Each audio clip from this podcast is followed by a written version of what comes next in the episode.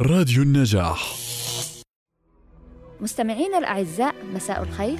أهلا وسهلا بكم في حلقة جديدة من برنامج على رأي المثل. سوف نستعرض معكم اليوم قصة المثل القائل الغريق يتعلق بقشة. ونظيره بالإنجليزية A drowning man will clutch at a straw. وردت الصورة المجازية التي ينطوي عليها هذا المثل في اللغة اللاتينية في رسالة الخطيب والزعيم الروماني سينيكا. نشرت ترجمة إنجليزية لها عام 1650 للميلاد. وفي عام 1612 ورد المثل في بعض مصنفات الأسقف البريطاني جوزيف هول على الشكل التالي. الغريق يتعلق بأي إملود أي بغصن صغير. The drowning man snatches at every twig.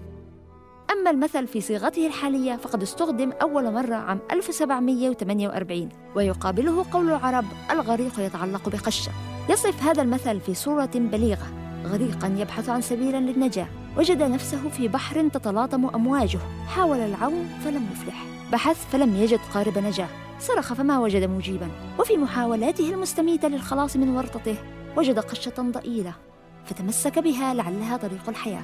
ولعلك تستنتج مستمعنا الكريم من قوانين الطبيعة إن كانت القشة ستنجيه أم لا؟ كحال أهل ميت أوقد لهم نصاب شمعة أمل بإرجاع ميتهم للحياة مع أنهم قد عرفوا موته ولم يجهلوه.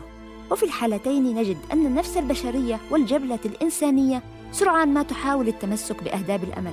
وتنازع من أجل الركون إلى الفرح ونبذ الحزن فسبحان من أودع في الأنفس هذه الانفعالات المتضاربة والمشاعر المتناقضة. وهنا أعزائي المستمعين نصل لنهاية حلقتنا لليوم.